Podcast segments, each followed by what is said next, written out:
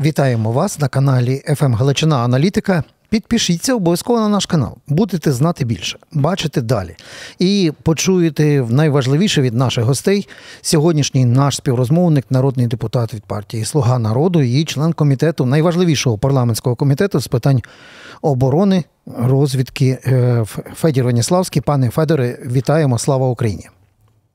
Вітаю вас, героям слава. Пане Федоре, напевно, почну зразу з найтакого гарячішого, і найважливішого з фронту. Вже е, бойові офіцери і солдати підтверджують, на жаль, сумний факт, що на деяких ділянках фронту є хороша кон'юнктура доброї, далекобійної е, артилерії.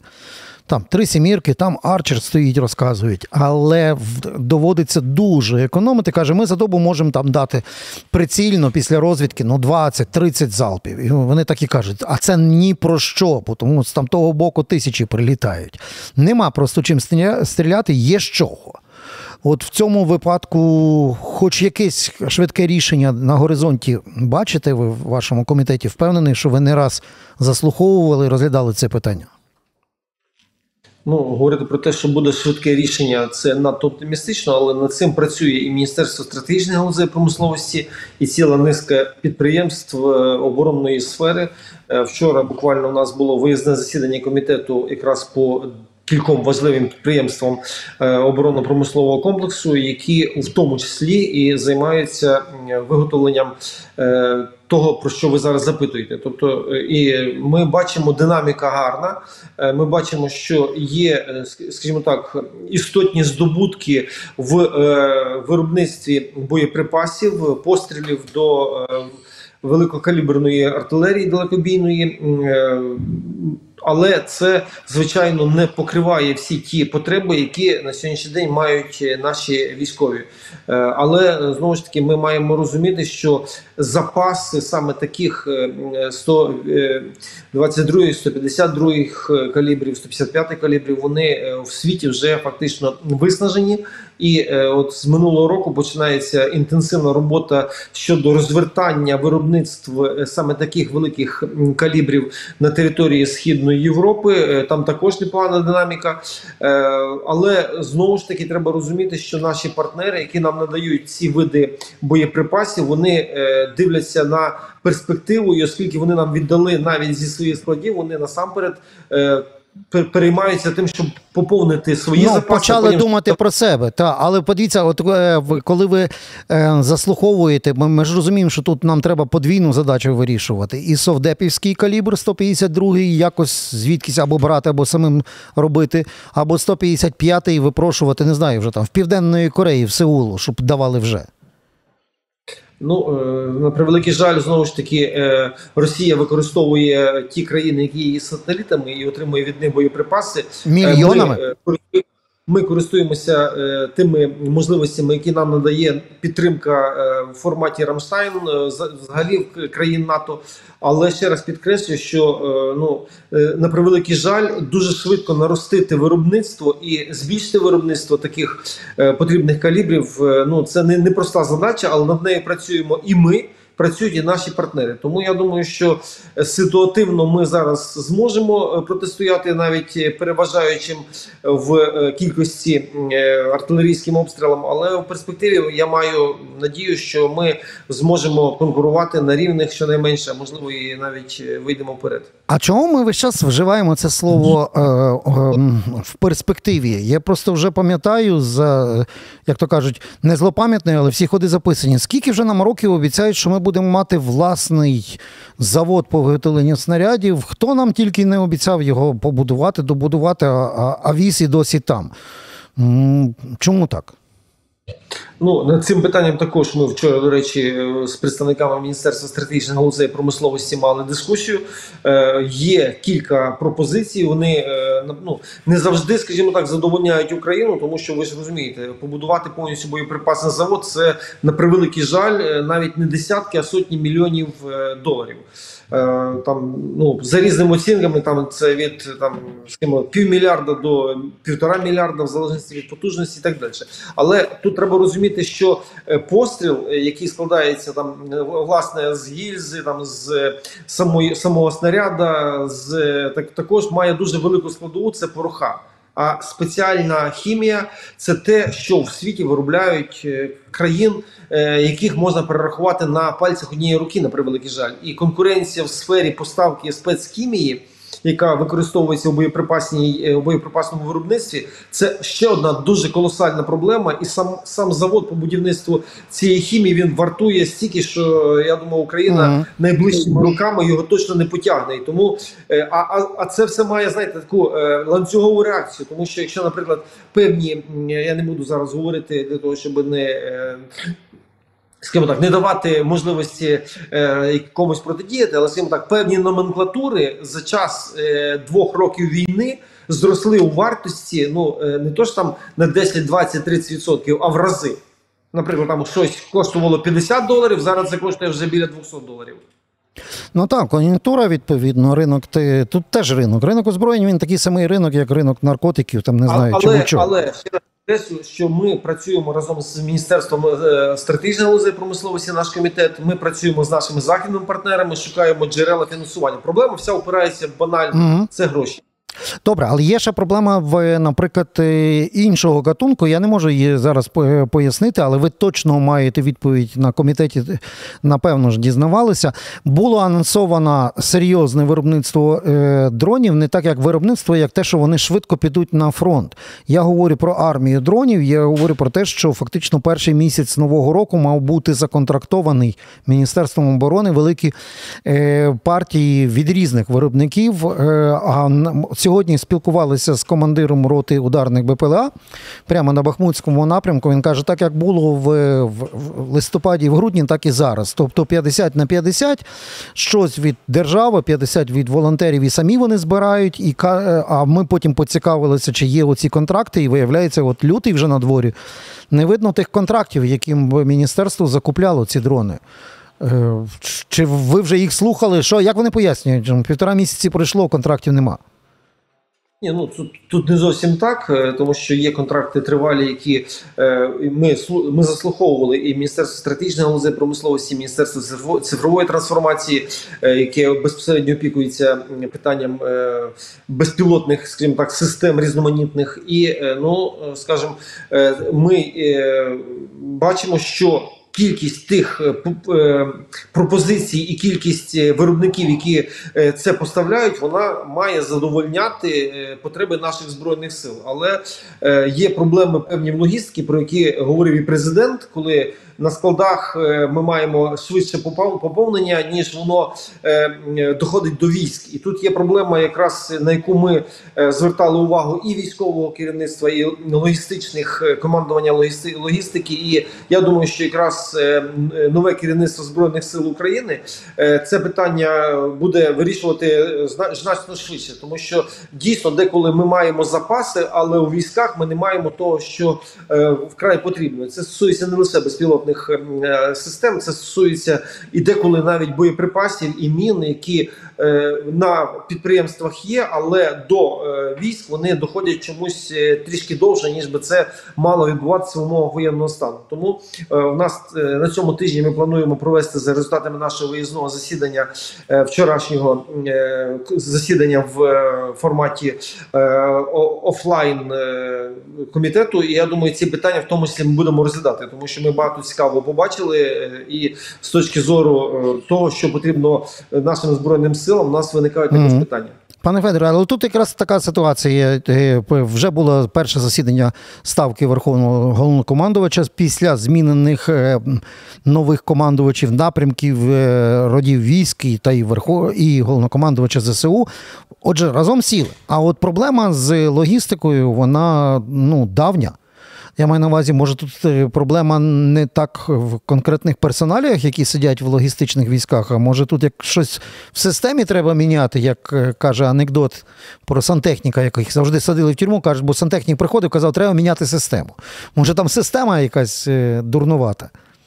Ну, частково і це має місце, е, про що ви зараз говорите, тому що ми е, на превеликий жаль не перейшли ще на таку оперативну, е, скажімо, комп'ютеризовану систему обліку боєприпасів. Тут є і питання державної таємниці, і питання безпеки, і захищеності електронних комунікацій. Але одна з таких дуже важливих напрямків розвитку поставок це якраз максимальна цифровізація оцих всіх процесів для того, щоб не перекладати бумажки, папірці і підписувати і обмінюватися і так далі. Але на сьогоднішній день, на превеликий жаль, знову ж таки, ми е, маємо ще все-таки е, в паперовій формі дуже великий обсяг е, документообігу, і це часто гальмує. Тому я думаю, на комітеті ми і це питання будемо також намагатися. Штовхнути, щоб воно переходило в більш таку оперативну модель управління до речі, якщо вже ви так трошки відволічаємося від вас, як від політика з досвідом, хотів спитати, от е, фактично зміна військового керівництва ну залужного, якого призначав Верховний головнокомандувач Зеленський, якого відставляв, якого і нагородив е, зіркою Героя України, це все була команда, так чи інакше, Верховного головнокомандувача, команда президента. Так залужного виштовхали в політику, чи він все таки залишається в тій самій е, команді військового керівництва? Ну я зараз не можу вам сказати. Як вам здається, плани... просто з досвіду вашого генерала Залужного. Я е, думаю, що е, пропозиція президента залишитися в команді і е, забезпечувати спільними зусиллями результат, на який працює вся країна, не лише військово політичне керівництво. Тому я думаю, що ну на, на мій погляд, досвід і. Е, готовність генерала залужного до роботи на подальшому вона ну мала б стимулювати його залишитися в команді. Але зараз я не можу вам сказати. Я думаю, що про політику говорити, е, якщо ви запитуєте, якраз як з точки зору політичної політичних е, якихось конфігурацій в майбутньому, то ну для мене, як для конституціоналіста в минулому до парламентському житті, на сьогоднішній день питання це абсолютно очевидне. І, ну, Говорити про якісь політичні процеси до завершення війни е, точно підстав немає правових. Тому я не думаю, що зараз буде е, хтось з е, генералів, які були зміщені з тих чи інших постів, починати займатися політикою. Я собі уявляю вас, як теоретика конституціоналіста, ваші дискусії заочні, які ми не бачили із головою Верховної Ради Стефанчуком, який раптом в Конституції колись побачив е, проведення виборів е, за дії воєнного стану. Уявляю собі ваші дискусії. Може, колись напишете в спогадах, як це було за колісами. Добре, повертаємося до сьогоднішнього дня. Пане Федоре, от е, зараз в достатньо резонансним суспільстві є будь-яка корупція на фоні об оборонки. Ну, вона найбільш болить, бо всі це розуміють, бо вона коштує крові. І от тут є два кейси, які не отримали ще відповіді, а суспільство їх вимагає. Була оце е, дуже підсвічена в медіях історія Гринкевичів з їхніми всіма тими спробою дати хабарі за те, щоб закрити корупцію. Знаєте, так? От і Ромка напівголого сина ловили в Одесі, решта всі були так чи інакше заарештоване майно.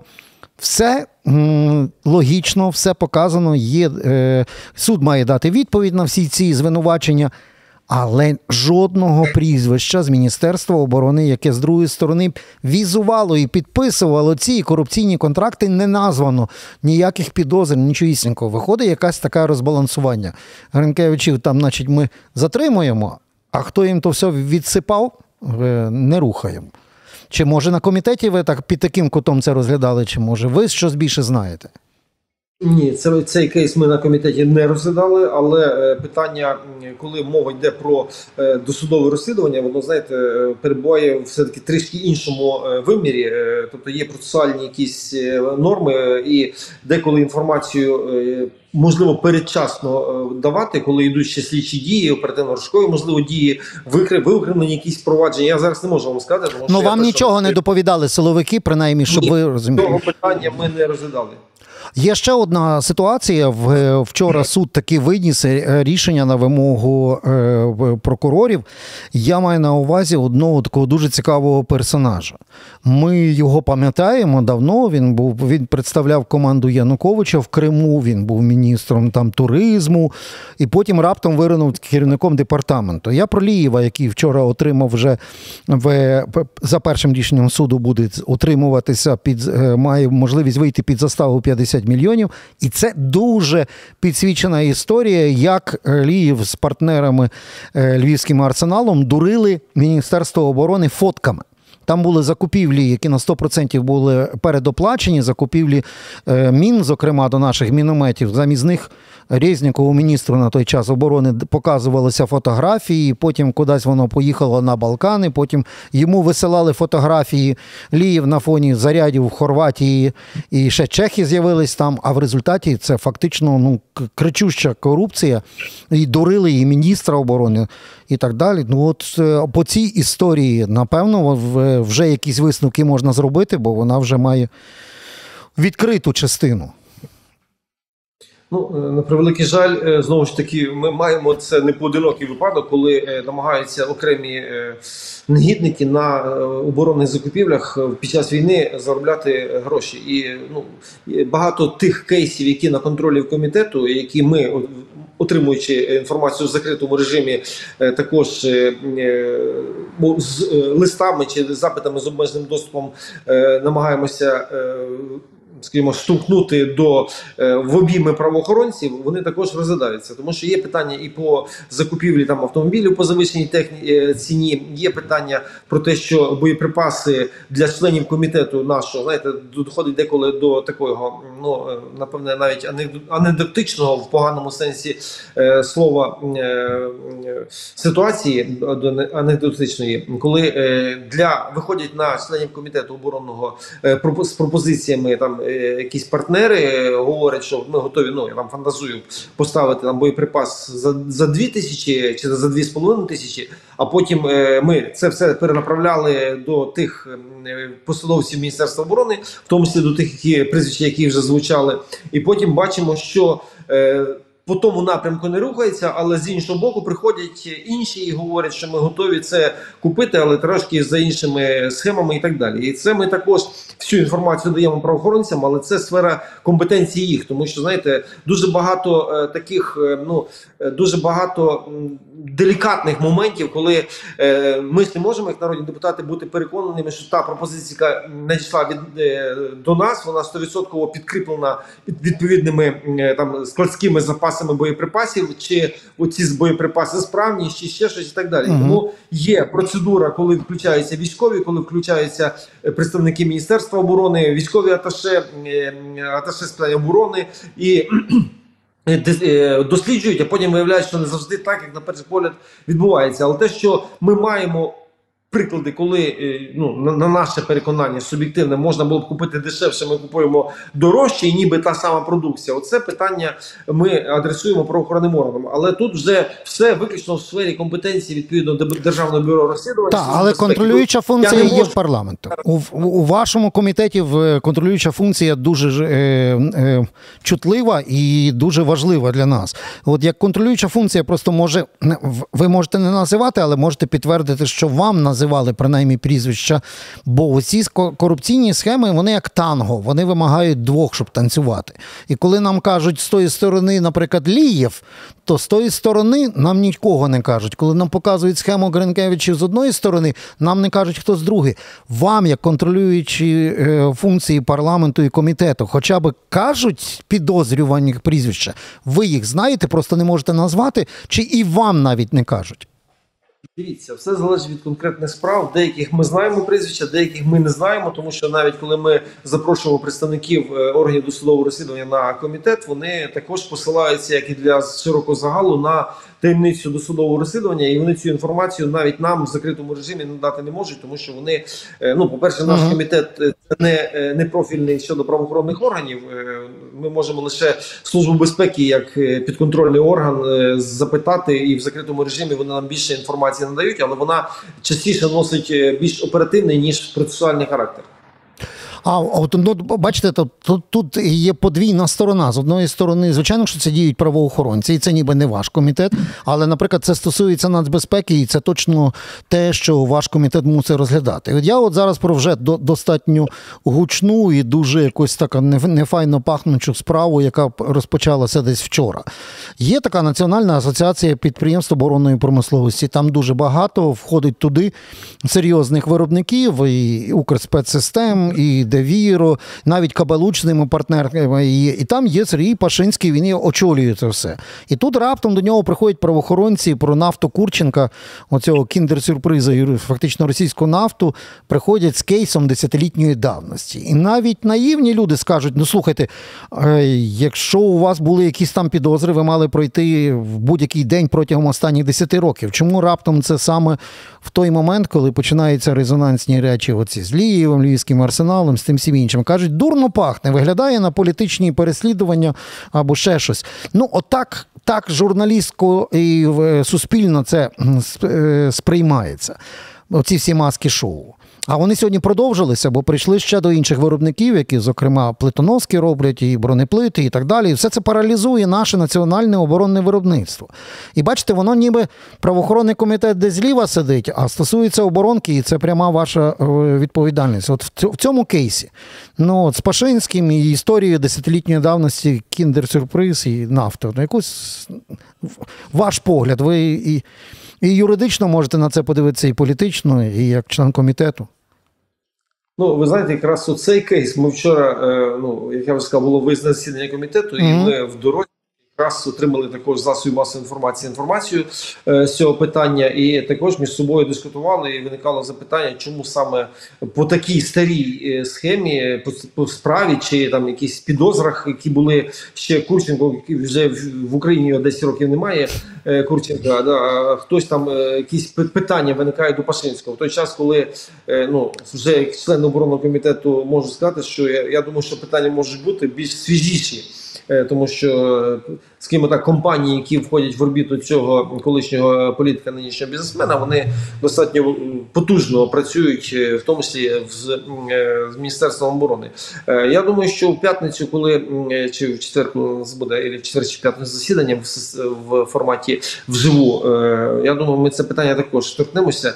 І загалом я з вами погоджуюсь, що комітет мав би хоча б загальне розуміння мати від правоохоронних органів, чому ті підприємства, які реально працюють, які реально щось допомагають і роблять поставки, вони е, досить часто отримують якусь е, фактично таку перешкоду своїй діяльності. До речі, е, ми коли пам'ятаєте, була ситуація з засобами зв'язку з радіостанціями, з тепловізорами, Арчер і так далі. Ми і тоді дійсно в рамках міжнародного правового співробітництва були певні процесуальні дії. Ми викликали представників державного бюро розслідування і національного антикорупційного бюро, і тоді скажімо так, в результаті закритого засідання комітету ми прийшли до такого консенсусного рішення.